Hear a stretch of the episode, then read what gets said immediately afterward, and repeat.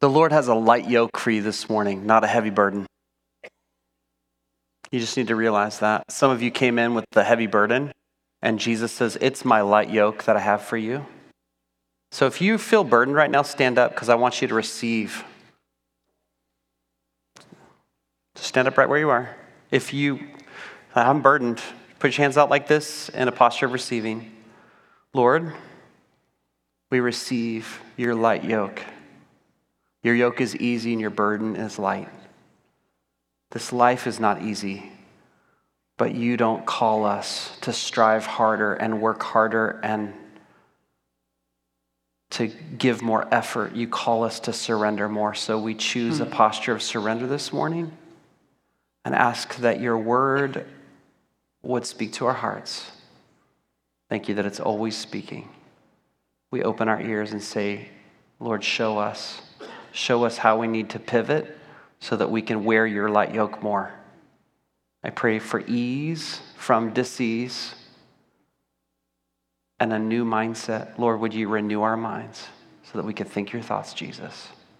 I pray for my friends who are standing right now. Would you just remove the burdens? To begin to give new creativity, new solutions, new finances, new reconciliation, even in their relationships. In Jesus' name. Amen. You may be seated. You needed to get that rid of that first before we talk about God's Word. Because we are talking about God's Word, we're doing this series that we're calling The Big Picture.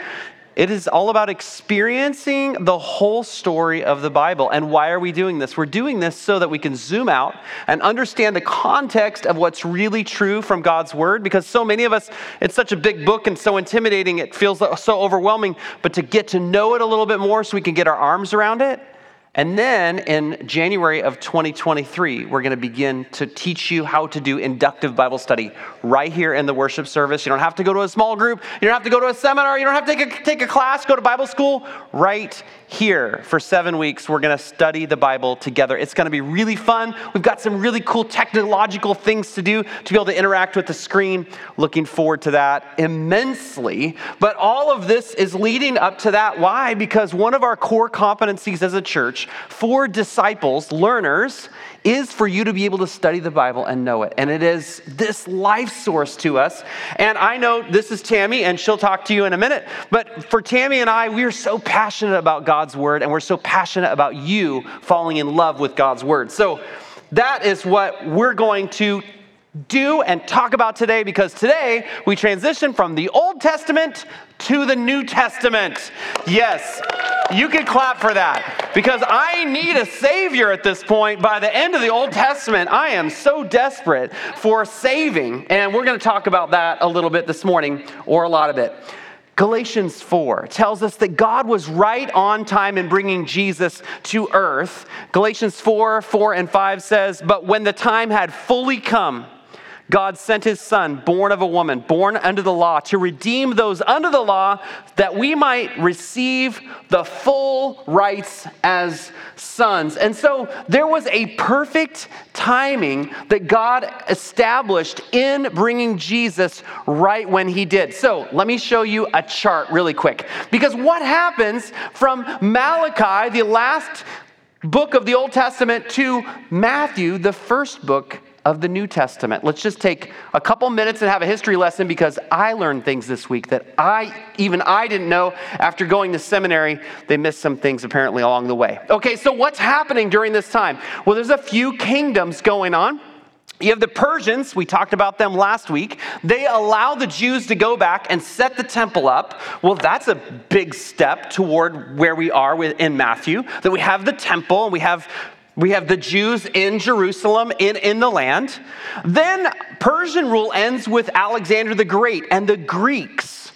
Now, why is this important to our New Testament? Well, the Greeks established their culture.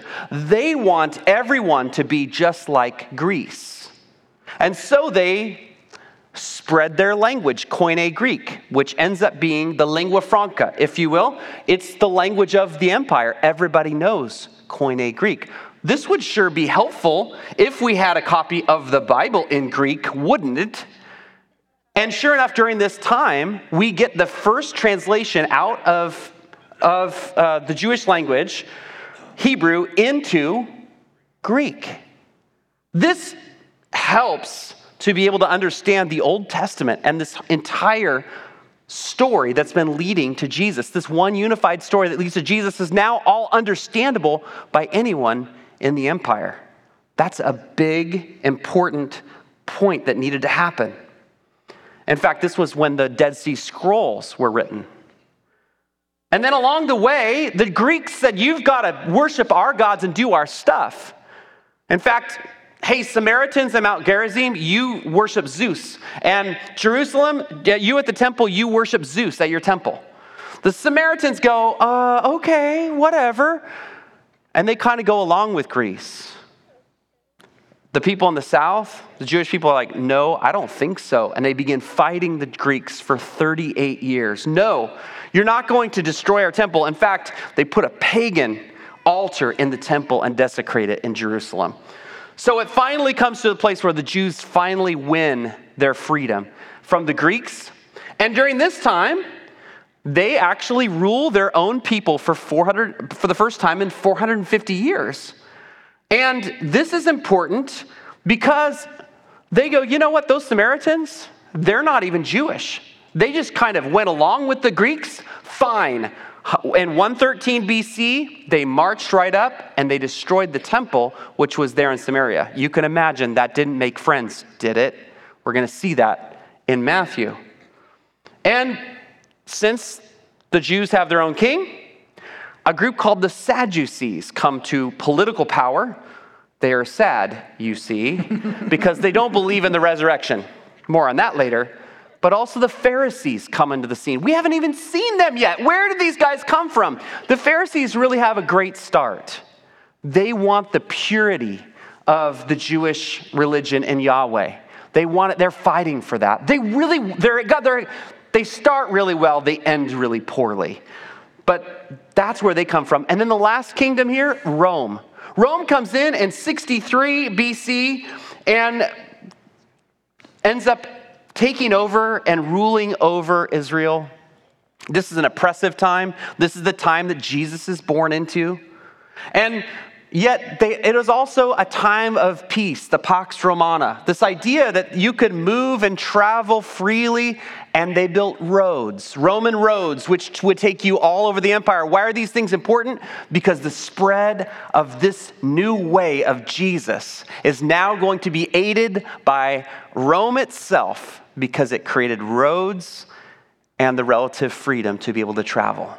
And so, what is God doing in these 400 silent years? Well, He's working because God is always working. Even in your life, when you don't think God is working, He is working. He's protecting, He's guiding, He's helping, He's continuing to shape you for what's ahead. And in this case, in this 400 years, it set things up for the Jews to be looking for a Savior, looking for their Messiah King. And that's where Jesus comes on the scene. Well, I'm really excited about this morning and talking about the Gospels. As you are listening along, if you'd like to take some notes, we've got some handouts for you. Uh, they are in the back and also online. If you're watching online, you can catch a PDF. And um, Tammy, your, your life has been changed by Jesus and God's word. Just, I know that some folks don't show up every single Sunday, and they maybe weren't here at the beginning of the series. So, give us just a just this little snippet uh, of your story, so we can understand who you are, and then I'll run back to the bookcase. Okay. Good morning. So I became a Christian when I was 10. Uh, my mom brought me to Sunday school, and that's where I heard the gospel message. And I accepted Jesus as my Savior and Lord. And the most important decision of my life. And not that life has been perfect since then, but it has been transformative. God has transformed me ever since I said yes. And it's through Him, uh, the Holy Spirit at work, that that has happened. One of the ways he has transformed me is through his word. I've grown greatly in that. And so I wanted to share my story as to why I was invited to help teach this. Uh, full disclosure, I have no formal training. I did not go to Bible school, seminary, I did not take Bible classes. I just really truly love reading and studying God's Word, and I've been doing so in various ways over about 30 years now. There are some amazing resources out there that help me with that, and we've put some of those on our website because we'd love to share them with you. And I think there is such great value in looking and studying the big picture, which we're presenting here, and also diving into the details, which we'll be doing in the spring. And I just I wanted to share my story one because Jesus, this is the whole point of the story, and if you don't know him, I want you to know him too. And I want you to be transformed by him and by his word. And I just hope that I'm an encouragement to you because if I can do it, we all can do it. And so I'm, I'm a fellow learner with you on this journey. That's right. You don't have to be a seminary graduate to understand the Bible. And so we are up here at the bookcase, and it looks a little bit different, and Tammy will tell you about it in a minute. But what you'll notice is we only have 27 books in the old, in the, in the old bookcase here as we move into the New Testament. Tell us about it. Okay, so one little quick thing I wanted to say is that as we were redoing the bookcase, I remembered we had two ladies who did a big labor of love for us. It was Tammy Marshburn and Sharon Duncan, spent hours cutting out our letters for the titles of the books. And so Thanks, a huge shout out to them. yep. It's helped make this possible, so I'm very grateful. But yes, we've been showing you that the Bible is a library, right? There are 66 books. We had this with the Old Testament for the last weeks, and that's 39 books. Now we've moved to the New Testament, like Andrew said, 27 books. So we've talked about how the Bible is organized by genre or type of literature. I taught you a chant for the Old Testament, and I have one for the New Testament. And this chant tells you how many books are in each genre. So I'll teach you that, and then I'll show you the genres. So it's four, one, 21, one. Four, one, 21, one. Four, one, 21, one. Okay, and these are our genres. We have the first four are the Gospels, it's where we'll be today. Then we have one book, church history, that's Acts. We have 21, all of these blue books are letters. And our last book, our last one, is a book of prophecy, prophecy that is Revelation. Now, history and prophecy are types of genres we saw in the Old Testament, so those are not new. So the only two new types of genres in our New Testament are the Gospels and the letters. What are the Gospels where we are today? They are biographies about Jesus, specifically about his life and his teaching. So let's read off what those four books are. You probably familiar to most of you. Matthew, Matthew, Mark, Mark, Luke, Luke, and, and John. John. That's what we'll be going over today. All right. Now, we are going to be talking about the coming of Jesus to earth. But the truth is, Jesus doesn't start existing in Matthew 1 or in the Gospels. He's actually always been there. And so, as we think about the cross, which is the symbol of Jesus, the way that he died, and um, we can imagine that from John 1 that in the beginning, was the Word, and the Word was with God, and the Word was God. He was in the beginning with God. The Word becomes flesh and dwells among us, full of grace and truth. That is what John 1 tells us in his prologue that Jesus has always been. In fact, Jesus even says, Before Abraham was, I am. In other words, I've been around for a lot longer than you think. I just didn't show up at 4 to 6 BC. And so so Jesus is present in all of this timeline that we've been creating, whether it was with Abraham in that in that fateful moment in Genesis 22 on the top of the mountain, or even with Moses or with David. And along the way, Jesus is showing up in the pages of the Bible, and we're going to move him all the way over here to where he fits in the timeline because we've been creating a timeline across our stage and we're now in the New Testament era. I have just stepped into the New Testament era. So let's talk a little bit about this New Testament era timeline. So, even though we're focusing on the Gospels today, we do want to show you all the main events of the New Testament. So, we have, we put this at zero, year zero, right? That's that hinge point between our BC era and our AD era. Jesus, Jesus is born, right? Then 30 ish years later, we have the crucifixion and resurrection. And right after it, put this side by side, about 50 days later, we have Pentecost, the coming of the Holy Spirit. and then in 80, 70, AD, not AT, AD 70, we have the temple destroyed. Now that might be confusing. Wait, wasn't it destroyed back there? Yes, it was destroyed back here, right? In 586 BC, that was Solomon's temple, the first temple. But we saw that they came back and rebuilt it, right? In 516 BC. So that is the second temple that is destroyed, this time by the Romans in the year AD 70. Then I'm also going to have you do this. Can you take your other hand and do this? So at the end, we have the last book, Revelation, that is foretelling what's to come, right? And the close, the completion of the New Testament, right? We're putting that at the year 80, 95. It could have been earlier, that's about the latest dating, but all this to show that these events happened and they really would be even crammed more than this in a hundred years. So less than a century or when this happens. How many years was this? Do you remember? 4,000. 4,000 years. This is 100. So next week, we're going to actually bring these guys to center stage, spread them out more so you can really see them. But we wanted you to have that visual today of just how little bit of a time period that is. I think we even have a slide that shows on our timeline that little where it is, yep, uh, on our timeline. So thanks, you guys. Great job. Our friends at the Bible Project did a, a great job nutshelling reading the gospel. So let's take a look and let them nutshell things for us. There are four books in the Bible that are ancient biographies of Jesus the Gospel according to Matthew, Mark, Luke, and John. And while individual stories about Jesus and his teachings are familiar to many people, these books have way more to offer if we read them from beginning to end and see how they connect Jesus' story into the overall biblical storyline. So let's talk about how to read the Gospel. First of all, this word gospel.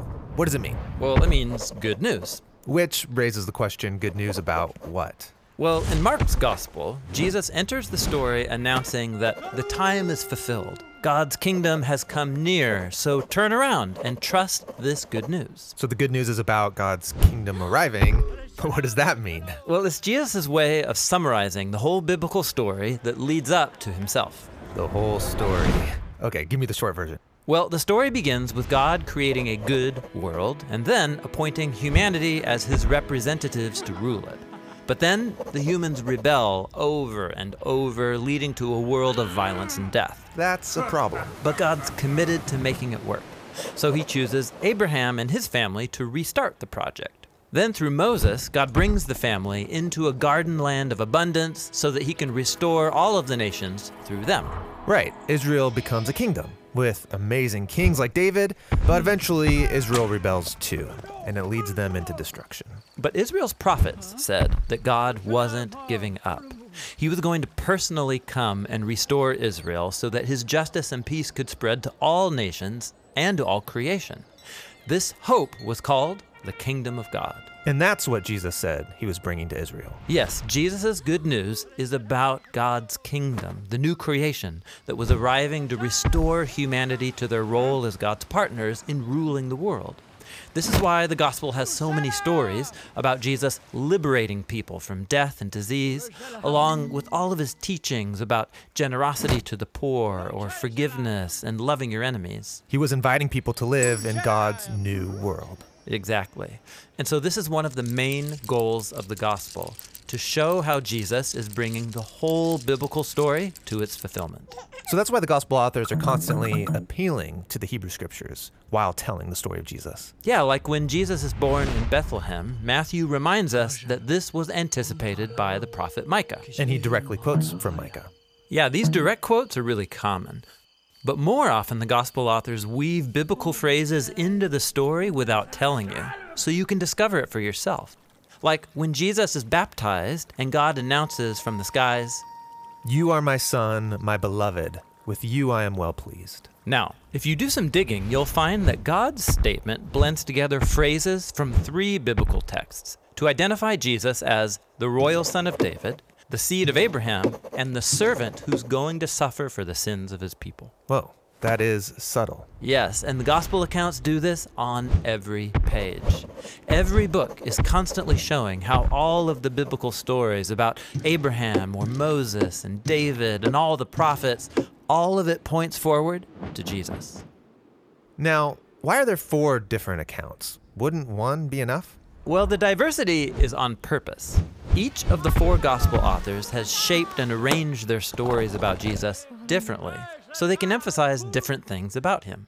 Matthew presents Jesus as a greater Moses, and so he's grouped Jesus' teachings into five large blocks, just like the five books of the Torah.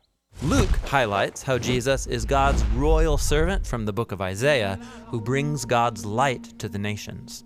Mark presents Jesus as a new start for humanity, bringing the mystery of God's new creation crashing into the present. And John focuses on Jesus' claim to be Yahweh, the God of Israel, become human, to do for us what we could never do for ourselves. Those are really different from each other, but they all tell the same basic story. A man from the region of Galilee teaching this good news, but who's ultimately crucified as a criminal. Yes, all four books of the gospel are showing how the arrival of God's kingdom through Jesus led him up to the cross, where he was enthroned as the king of God's new world. He's given a robe, a crown, and a scepter. Right. And as Jesus suffers the consequences of humanity's rebellion, he's showing that the power of God's kingdom comes through his love and self sacrifice. And when he's raised from the dead, we're watching the dawn of the new creation. So, the gospel authors don't just want their readers to know about the good news of God's kingdom, they want them to become a part of it. Yes, the gospel is designed to persuade us to trust and follow Jesus so that we can participate in the new creation that he began. If you want to see the Bible Project, you can download their app or just find their videos on YouTube. It is really, really great stuff to help you understand the Bible. I am a binge watcher of the Bible Project. Me too. Okay, what does gospel mean? They talked about it in the video. Gospel means good news. And what is the good news? Well, it is the message concerning Jesus that this long awaited Messiah and deliverer has finally come, that Christ is our salvation from sin through his death and resurrection. It's also the good news about God's kingdom arriving here. And that's why we see Jesus talking so much about the kingdom of God. We saw that repeated over and over in the video. And it's these four books that are called the Gospels because they are talking about this good news. This is the good news that brings the whole biblical story to fulfillment. It's what we've been seeing along all this Old Testament scripture that this is what we were waiting for, right? That it's one unified story that leads to Jesus. And in fact, the Old Testament is quoted a lot in the Gospels and throughout the whole New Testament because they're trying to show how Jesus is the fulfillment. Now, these four gospels have a lot in common, a lot of similarities, if you will. And we've just boiled it down to a couple bullet points for you to be able to know that each of them has a prologue, whether it's a genealogy or talking about John the Baptist that came before, or even the Christmas story. That prologue comes first. And then Secondly, and most of these books are about Jesus' ministry, that three and a half years where Jesus is traveling and teaching and doing miracles before he dies and is buried and is resurrected on the third day, and then commissions his people which then is the passion narrative, is that idea of his last week on earth and that resurrection. All four gospels has not only an account of the resurrection, but also a commissioning of those of his followers to go and take this message around the world. So, do we need to read all four, or will just reading one do? Well, all four are told through different lenses, if you will. So, different, four different perspectives with different audiences and different goals. So, yes, you should read all four if you want to get this big picture of Jesus' life, his ministry, his death, his resurrection. There are different ways to describe this, and we have picked out some visuals for you to help you remember. So come on up. Marissa Rogers is someone who understands and knows about these different perspectives. And so we have invited her to present this and to give you a snapshot of, of this with these four guys here. Yes. Come on. Come on over, guys. Ah, oh, so good looking. Matthew, come down with me. Have you here? Okay, yeah. So, um, like Tammy was saying, each book is a little different. They highlight some main things, but each one differs in how um, the author describes Jesus, or display, uh, portrays Jesus, I should say. Um, so Matthew really focuses on Jesus as being this Jewish king.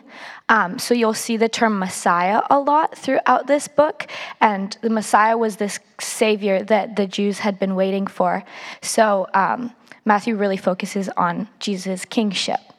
Um, Mark, you'll see the crown of thorns. And so he focuses on Jesus being this suffering servant um, and really highlights the time leading up to Jesus' death and the suffering and um, the rejection that Jesus faced then. Um, Luke focuses on Jesus being this son of man, so that's why we have the baby. Um, and he talks about the humanity of Jesus, he talks more about Jesus' lineage. And then John is a little different. Um, it's I think it's more like spirit led, um, but it talks about Jesus' divinity as the Son of God. And so we have a cross to represent um, the sacrifice that Jesus made so that we could have relationship with him. So an easy way to remember each one of these is um, Matthew, Jesus is the king. Mark, Jesus is the servant. Luke, Jesus is the man and John, Jesus is God. So I hope that helps you guys as you're learning more about them. Way to go, Marissa. That was great. That is good stuff. So, we're going to go through each of these very briefly today to give you a little picture so when you're reading your Bible, you know what to expect as you look at the king, the servant, the man, and God in flesh. So, first of all, let's start with Matthew. Matthew, written by one of the disciples named Matthew, the tax collector. So, Marissa showed us that we focus on him being the king, Jesus being the king. It also talks a lot about the kingdom. It opens with a genealogy to prove that Jesus is the son of David and therefore the rightful king to rule on Israel's throne. And Matthew often paints this kingdom as being an upside down kingdom. It is not what you would expect. Jesus is the opposite of a typical human king. He instead models self sacrifice and he seeks and saves those who are lost. And he offers this kingdom to his followers. So, this presents Jesus as Messiah, the one that the Jews have been waiting for, the fulfillment of all the promises, of all the covenants. And so, covenants are these promises that God makes with humans. And there's a few covenants I want to review really quickly. In fact, I'm going to broaden out the list just slightly to throw you a curveball. You ready? So, let's take a look at these covenants. Um, that first covenant, you can think about Adam and Eve, that marriage covenant between a man and a woman. There is a covenant with Noah. We didn't talk about it, but it is that covenant with his family that God would save his family and save mankind that way. Then there's three covenants that we're specifically talking about one with Abraham, that there would be a tribe that God would bless and would make it a nation. That's where Moses comes in with the old covenant and the law. And then David God saying, Yes, one of your descendants is going to sit on the throne forever, that son of David. Your kingdom is going to keep going through. So, this covenant with a kingdom is important. Finally, Jesus wraps it all up. And Jesus doesn't just limit it to the, this man and woman, a family, a tribe, a nation, or a kingdom. He says, no, this is for all humanity. Every person, man, woman, and child for all time. I'm going to bless and I'm going to offer this gift of salvation. And that is very good It news. is good news. Matthew also paints Jesus, portrays him as a greater Moses. And we saw that in the video too. He shows a lot of parallels between Jesus and Moses' life. And so Moses had been given this old covenant, and it was given as this fivefold thing, the Torah, right? And so so Matthew shows Jesus' teachings in five parts too, five discourses. And, and he's trying to show the comparison of the two and, and showing that new covenant as well. And oh, the first one is the, the famous Sermon on the Mount that you would know. So these five discourses are bookended by this beautiful little phrase, Emmanuel. In Matthew 1, it says, it's quoting Isaiah, the virgin will be with child and will give birth to a son, and they will call him Emmanuel, which means God with us. End of the book. After those five sections or discourses, Jesus, while he's leaving, says, I will be with you always. Emmanuel, I, it is God with us. Beautiful bookends yes. in Matthew. I love that. News. Mark, we will move on to Mark. So, Mark is written by a, a, man named John Mark, who is writing down the disciple Peter's information, his account. This is all about the suffering servant, as we said. And this is really once again, moving back to Isaiah. Isaiah 53, perhaps you've read this passage before. It's a prophetic passage about surely he took up our infirmities, our, our sins, and carried our sorrows. And, and this is all about looking forward to Jesus the Messiah and what he'll accomplish by suffering on our behalf so that we can be healed fully mind, body, spirit. So while Matthew focuses on Jesus' teaching, Mark focuses on his self sacrifice and his rejection from the people that he came to serve. So focusing up on that, that lead to the cross, he was rejected, he was betrayed by his disciple, he, and then the rest of them abandon him. He, Peter denies him, and then the Jewish, they condemn him, and, um, and the Romans execute him, right? So all of this rejection. However, Jesus still comes through and does what he was called to do. And as the suffering servant, he's modeling to us, and we learn from this gospel if you want to be great in his kingdom, you actually serve, and you're the servant of all. Right. It is the shortest of the Gospels and perhaps the earliest written. Time for Luke. Luke, this non Jew, he's this Gentile, and he's the Apostle Paul's associate partner. And he was a doctor. And so I love the fact that he focuses so much on miracles and gives us details because he's all into the medical details. Healings, yes. So, the Son of Man and humanity is the focus of Luke. Luke gives us a lot of details surrounding Jesus' birth. He's trying to show that God became human. And so we read the details usually around Christmas time in Luke 2. And he's presenting Jesus as the ultimate prophet, the one that trumps every other one and is a great hero. It is the longest and most detail oriented gospel, and it was a more of a journalistic approach that Luke took. He used existing documents and eyewitness testimonies. So after the resurrection, before Jesus ascends to heaven, Jesus clarifies some of his teachings with his followers. He shows how the Old Testament scriptures all pointed to the things that he did. He then promises once he returns to heaven, then the Holy Spirit will empower his followers to spread the gospel and this good news throughout the world. And that promise is fulfilled in the book of Acts. And so it is the only gospel that actually has a sequel. So Luke, Acts were written as this unified two volume work. So if you need a Bible, perhaps you've been thinking, I want to start reading the Bible, but I don't have a Bible. We have Bibles for you out there at the table in the lobby. Don't feel bashful. Just say, I need a Bible. Andrew said there was Bibles. Grab one, take it. We want you to be able to read it. But where would you re- learn? Where would you read if you were starting out? Yes, we've been asked this, and so we would actually recommend start in Luke. Is again, it's the most longest and detailed account, and it has a sequel, so you can also read about the, the start of the church. Everybody loves the sequel. That's Let's- our that's our next week's focus. That's right. Acts. Book of John, that fourth gospel written by John, one of Jesus' disciples, one of his inner circle guys.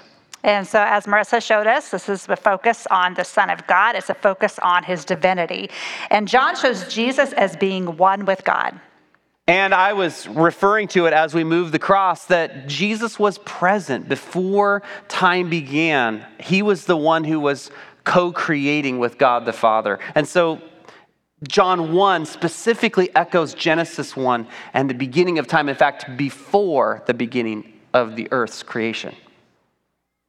And I love that as we read the Bible, the Word of God, we encounter Jesus, the Word of God. This is beautiful. Also in John are there seven I am statements. And if you can remember, so uh, I am is a claim to divinity because back in Exodus 3, Moses encounters God in the burning bush. And God reveals his name to Moses, telling him to tell the people, I am has sent me to you. So the Israelites unquestionably understood that I am is a name for God, Yahweh.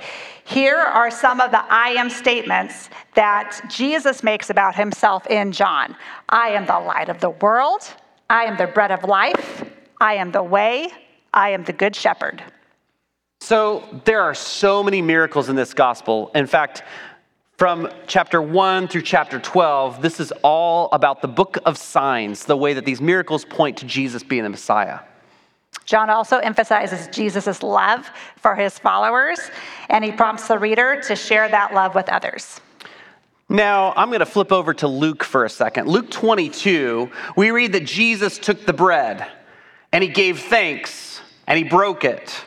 And after the supper, he took the cup, saying, This is the cup of my, the new covenant in my blood. So there's a new covenant being pushed forward here in John 13 through 17, this upper room discourse. So he's saying, through my life, my death, my resurrection, it's going to usher in this long awaited messianic kingdom. This new covenant is coming. We're going to talk more about that next week.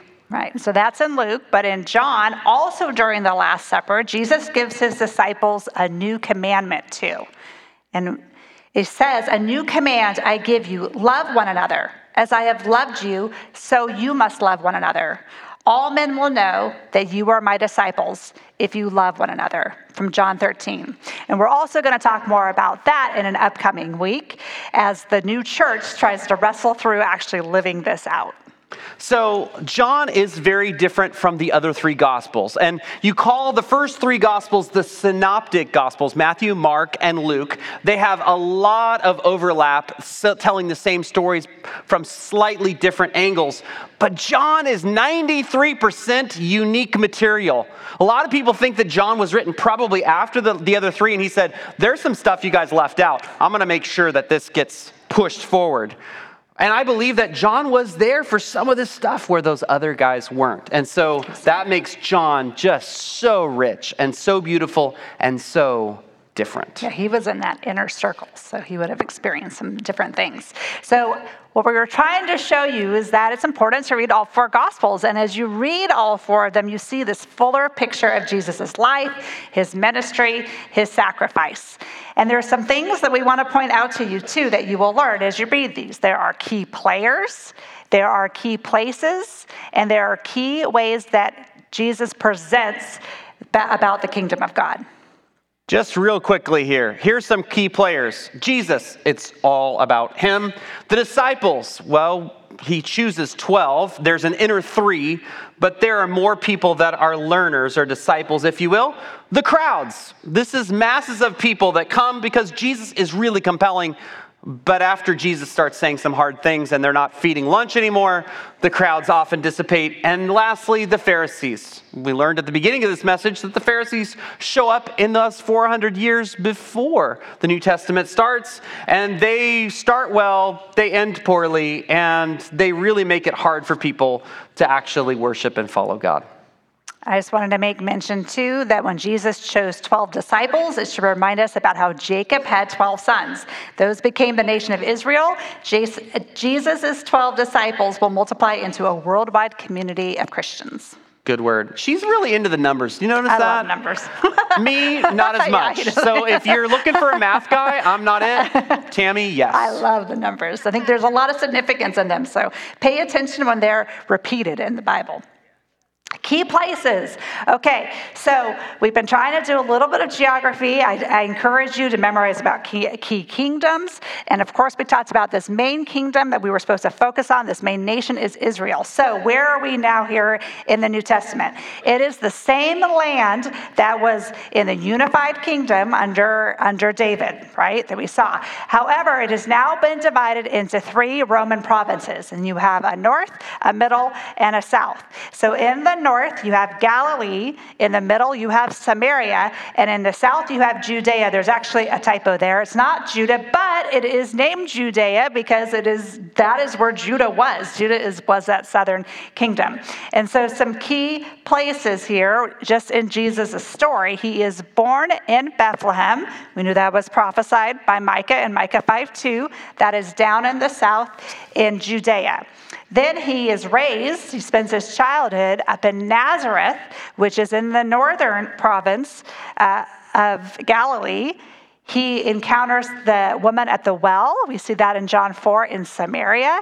And then he has his crucifixion and his resurrection in Jerusalem, down in the south in Judea again. So, key ways that Jesus presented this kingdom of God. He used miracles. Sometimes he used miracles as a springboard into sharing then spiritual truth or just proving that he was God in the flesh. Sermons, sometimes he delivered straightforward sermons, other times he kind of hid some of the truth in what we'll call parables, and that is these short fictional stories used to illustrate spiritual truths. So, what better way to experience the life of Jesus than by looking at pictures from our Lego projects? Woo-hoo. And we have 14 of them this week, which is a lot. Wow. But of course, we should have the most because Jesus is the star of the whole book. That's right. So, buckle up and watch for your friends here. So, our friend, little Caroline Happ, created baby Jesus from Luke 2, and she did a great job. But then we got to see a picture of the whole nativity. So our friends Deanne and Serena put together the entire nativity, including wise men and, and shepherds and all sorts of detail. So, at the time that Jesus was launching out into his ministry, he is now age 30, and he's led by the Holy Spirit into the wilderness or into the desert as a preparation time. He is tempted by Satan, but he doesn't sin. So, Liam Thrasher, oh, this was a Zoom, yeah, here's, here we go. Liam Thrasher Wheatley took on this, showing Jesus being tempted in the desert from Matthew 4.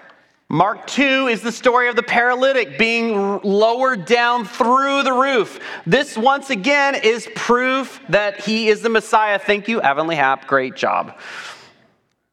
While traveling through Samaria with his disciples, Jesus encounters the Samaritan woman. I just talked about that. It is at Jacob's well, and he reveals to her that he is the Messiah. So Elliot Thrasher Wheatley took this one on.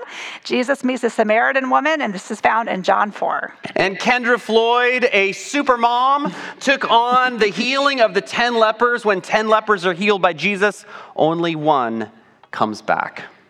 She also did this but now. This one she did with Nora. Uh, her daughter, uh, Jesus reveals to his disciples his deity by commanding the wind and the waves to obey him. So Jesus calms the storm. So, Jesus, we said, talk, taught in parables, and uh, the parable that Amy and Canaan took on was this parable that describes your life either built on a rock or built on the sand. And you want to build a life of faithfulness to God on the rock and not experience the chaos and destruction when troubles come. Instead, be established in Him. Along the way, Jesus encounters many who the world has rejected, like Zacchaeus, the tax collector. So Jesus sees the short man. He's actually climbed into a tree to get a good look at him, and he accepts Zacchaeus just the way he is right? Before he has been changed. And, and he's still walking in his crooked ways at this point. They end up by having a dinner party at his house. And that evening, after encountering Jesus, Zacchaeus turns from his stealing ways. He even vows to give his money and his possessions away. So Christina Feather did this one where Jesus encounters Zacchaeus in a tree from Luke 19. Another super mom. And then Matthew 14, Jesus and Peter go walking on the water. And this is a huge showing of Jesus' deity, but it's also showing a picture of faith in the Messiah. So, incredible job by Justin Palmer. Way to go, Justin. But then also, Bethany Musselman did another version with a slightly older looking Peter. He's already grayed, um, and perhaps uh, that walking on the water was very difficult. Okay, so Jesus' ministry is about three and a half years long. He's done this, this ministry with his 12 disciples, and he actually intentionally sets out for Jerusalem to celebrate. Uh, Devin was talking about this during communion, the Passover feast. He knows that the religious leaders there are going to try to kill him. And he knows that his father's plan, God the Father, is for him to die once and for all as a sacrifice for the sins of all humans for all time. So when Jesus comes to Jerusalem, he enters the city. We have three generations working together Susie Johnson, Kendra, and then also Zephyr Floyd, age four, put this together. And this is the triumphal entry Jesus coming into the city riding a donkey. Why is this important? Zechariah 9 9 tells us that the Messiah will come riding a donkey. Why? Because all Old Testament kings in Israel rode donkeys, not horses, which would show that they were victorious in war. This is a humble king coming to save. And this is happening just one week before Jesus dies. And then Jesus dies on a cross. And we have a picture of that too. There it is. He willingly gives himself up. He suffers a brutal death on a torture device that had been created, we learned last week, by the Assyrians. And at this point, though, it's the Romans that crucify him. Remember, he dies during Passover. He becomes the sacrificial Passover lamb whose blood is shed to give us life. And that one was done by Ryland Bunch. But Jesus doesn't stay dead.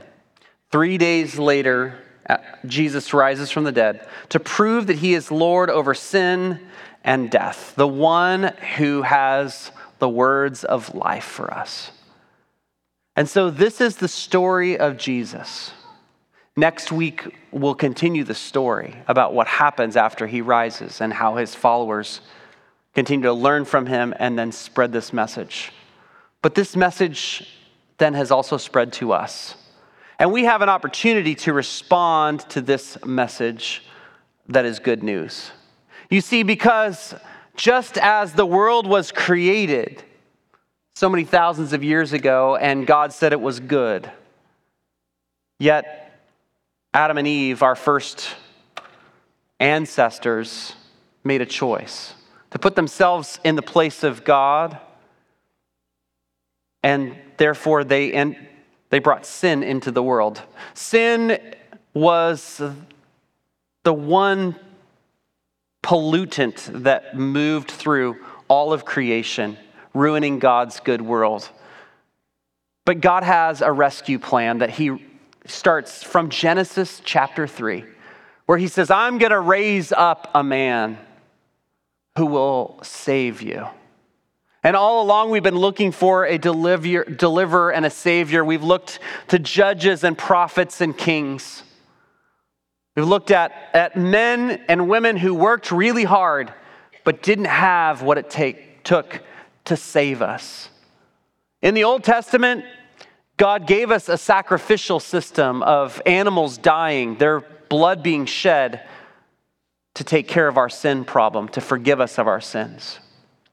And yet, Jesus comes as the Lamb of God who takes away the sin of the world, John the Baptist says. and he willingly gives himself up on a cross and dies in our place, that we would have the right to become sons or daughters of God. And so he provides this way. And yet he says that the road is, the, the gate and the road is narrow, and few find the way. What is the way? He said, I am the way, the truth, and the life. No one comes to the Father, no one gets reconciled, no one gets their sin problem taken care of except through me. And so, all of us face brokenness in this world. We've all made sinful choices, choices that are selfish and against God's way.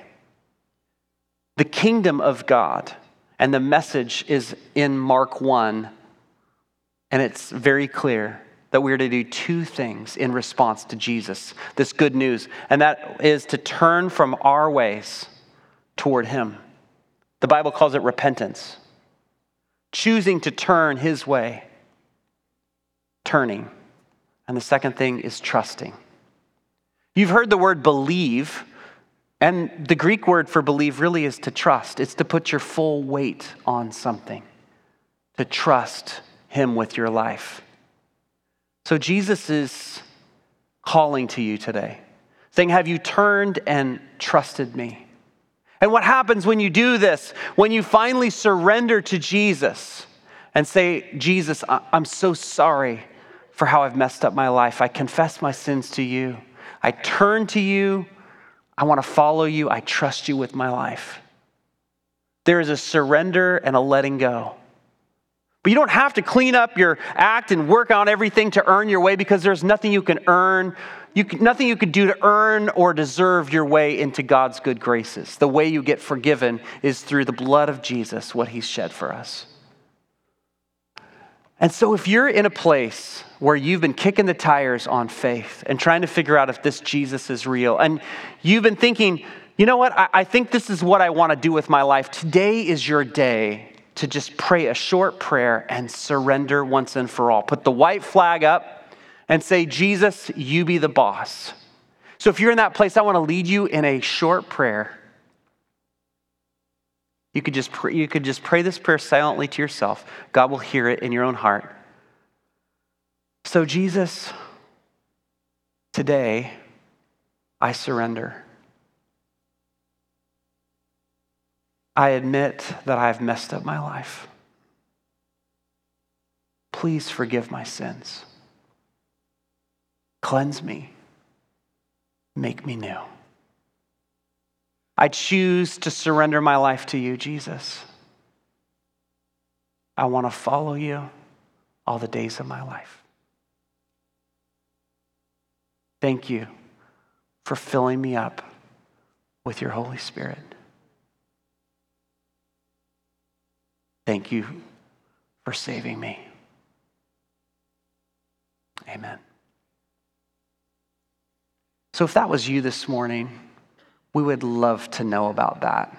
We would love to know that that's where you are making that decision because we're not promised tomorrow. And today is the best day to give your life to Jesus.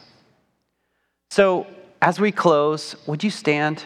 If you made a, a, commitment to Jesus for the very first time where you're like, yeah, that's me this morning, I, I went all in with Jesus, would you just raise your hand right now right where you're at? I just want to see where you're at. Because I'm believing that people are, have just surrendered this morning. Is there anybody in that spot today? Nobody's gonna? Okay, great, great, great, great, great. Awesome. Thank you. So, God is at work and his, He has power to give you life to the fullest. It's not just about surrendering, now it's about walking with Him. So if you made that decision for the first time, we would love to give you a little gift. Just go to the table, they'll give you a little bag. Um, we just want to help you grow in this relationship because part of, of of entering his family and into this relationship is actually you're then called into the family to help others to learn about who he is. So, Jesus, thank you for what you're doing. Thank you that there are new people in your kingdom this morning. We pray that you'd strengthen, help, guide, provide. Help us as a family to come alongside them and help them to learn and grow. Thank you, Lord, that we don't have to perform our way into your love. We just, we just ask that the power of your gospel would go with us as we leave this place. And I pray, even as we read the words of your gospel this week, that you'd powerfully work in us. In Jesus' name. Amen. Prayer folks, if you'd come forward, we'll have prayer folks down here. We'd love to pray for you. Thanks for coming. We'll see you next week.